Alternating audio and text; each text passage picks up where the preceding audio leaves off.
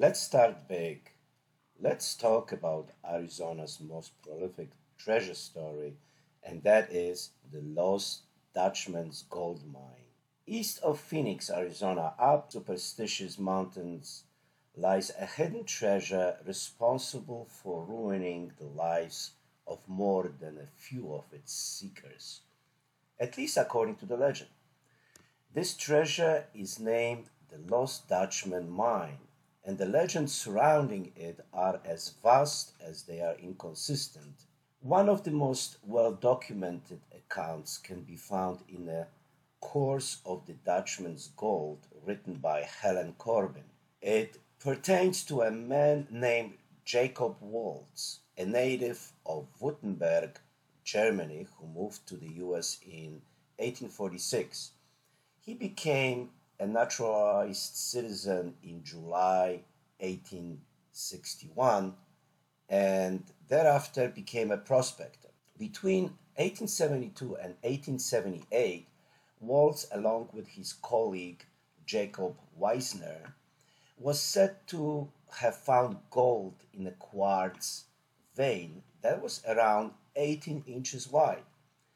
Then they proceeded to mine some ore, which they cached nearby. So the work continued on that mine for some time until Weisner's untimely death at the hands of a band of Apaches. Distraught, Waltz decided to leave the mine behind. He took enough ore to sustain himself, concealed the mine's entrance, and never looked back. He also never bothered to file a claim for the mine. I believe it is for the fear of it, of it, of discovery. Waltz moved to Phoenix and set up a farm by the Salt River. Waltz then transitioned to a life of farmsteading from prospecting. One of uh, his customers was a woman named Julia Thomas, a baker whom he delivered eggs to around that was in around 1891 time frame. Uh, Waltz found out that Julia was in debt.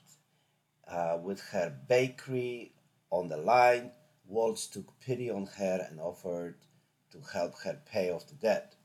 He then showed her some of his gold, or valued at that time about $1,500, uh, much to Julia's bewilderment.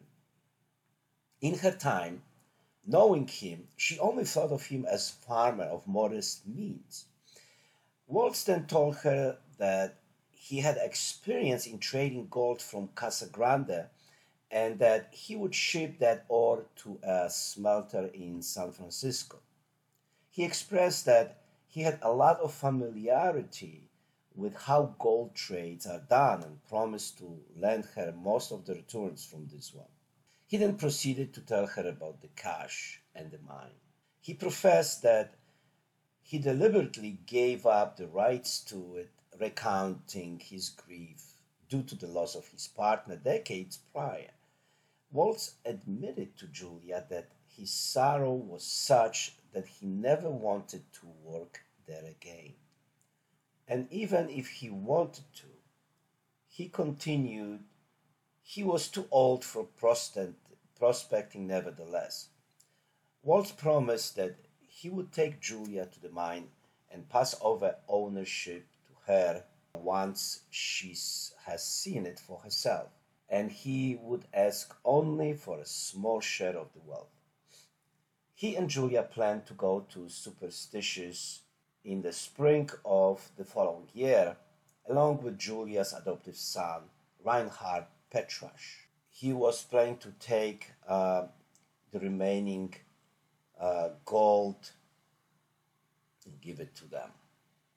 However, things would take an unfortunate, unfortunate turn when Waltz's house was flooded that summer. The Salt River is by and large relatively dry, but that summer a torrential rains had swelled with excessive runoff.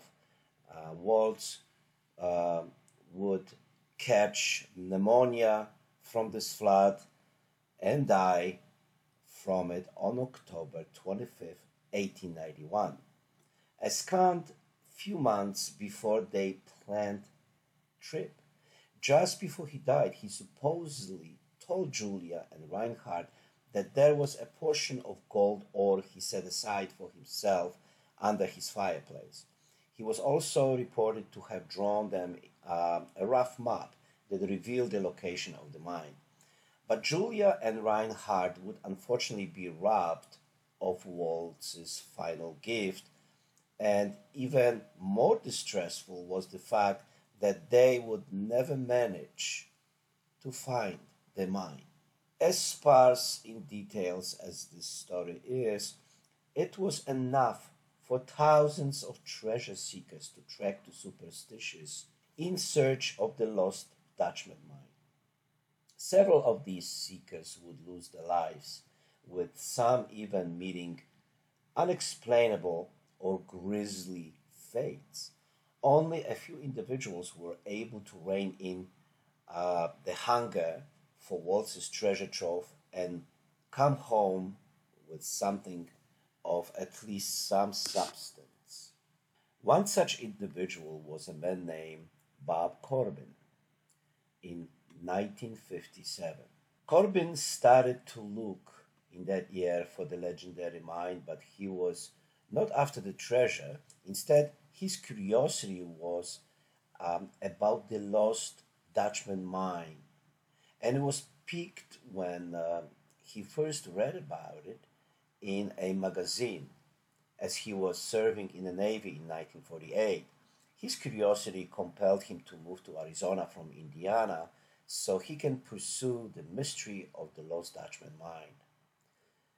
But his move to Arizona was not immediate, driven by inquisitiveness um, instead of greed which was the key to his success, uh, Corbin was able to avoid the pitfalls that besieged many treasure hunters before him. He was not obsessed like they were. Rather, he treated his hunt as hobby. After he left the Navy, he first went home to Indiana, and his primary focus uh, became higher education. He earned a bachelor's degree in Indiana University and eventually a law degree.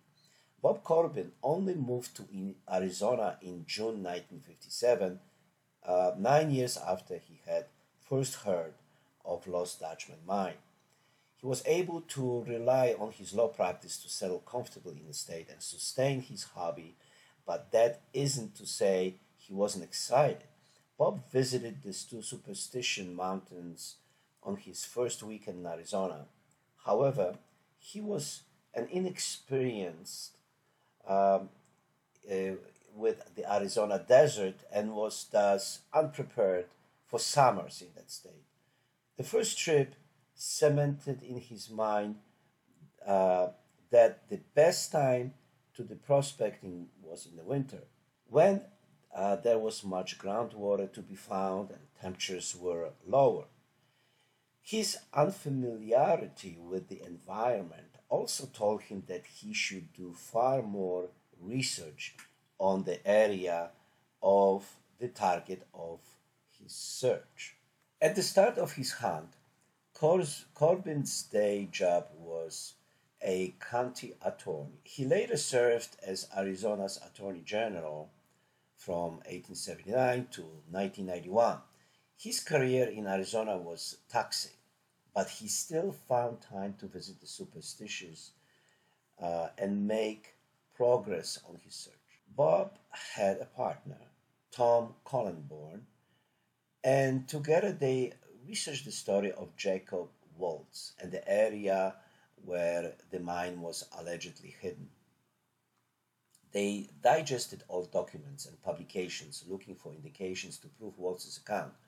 Throughout the study, Bob would switch back and forth from believing to doubting in the existence of the mind.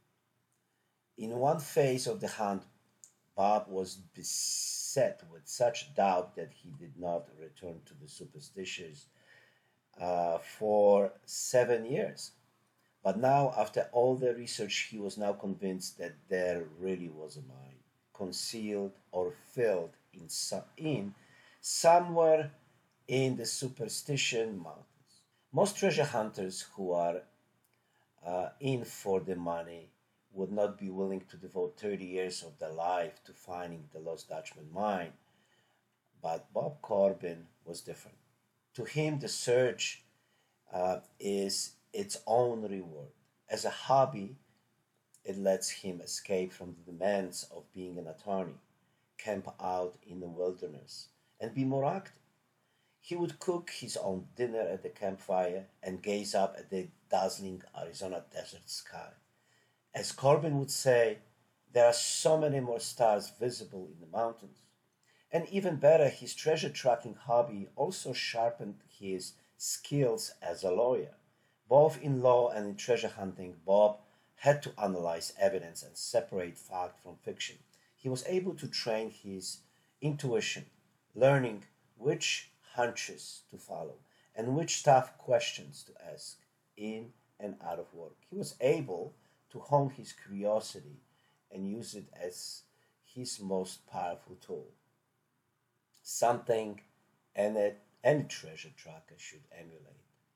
I would strongly suggest to follow his his work uh, if you want to get ahead of anybody. If you're interested in superstitious uh, mountains, Lost Dutchman.